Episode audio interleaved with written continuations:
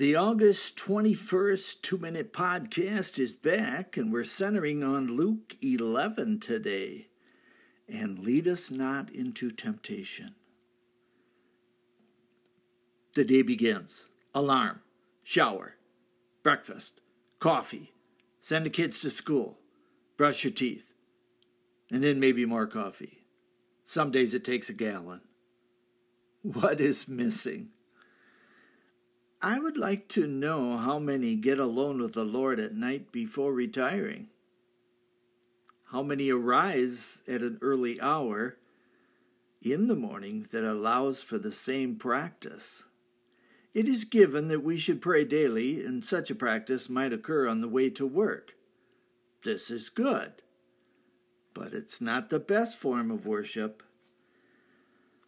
While the everyday practice of reciting the Lord's Prayer is commendable, it is most likely becoming repetitious and not much attention getting with God. Yet, we have something to consider in this verse temptation. How many cry out to the Lord for aid in this area? Maybe you want to be tempted or do you wish to avoid it? And just what are we tempted to do? Many of the sins to fall into anger, swearing, stealing, poor language, affairs, pride, lust, and a thousand more. Help is a prayer away. Instead of supplicating for help when the temptation comes your way, why not avoid it altogether?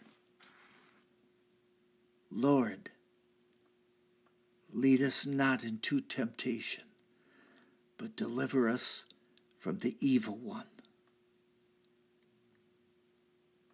And that's the two minute podcast. I am Michael Foskey.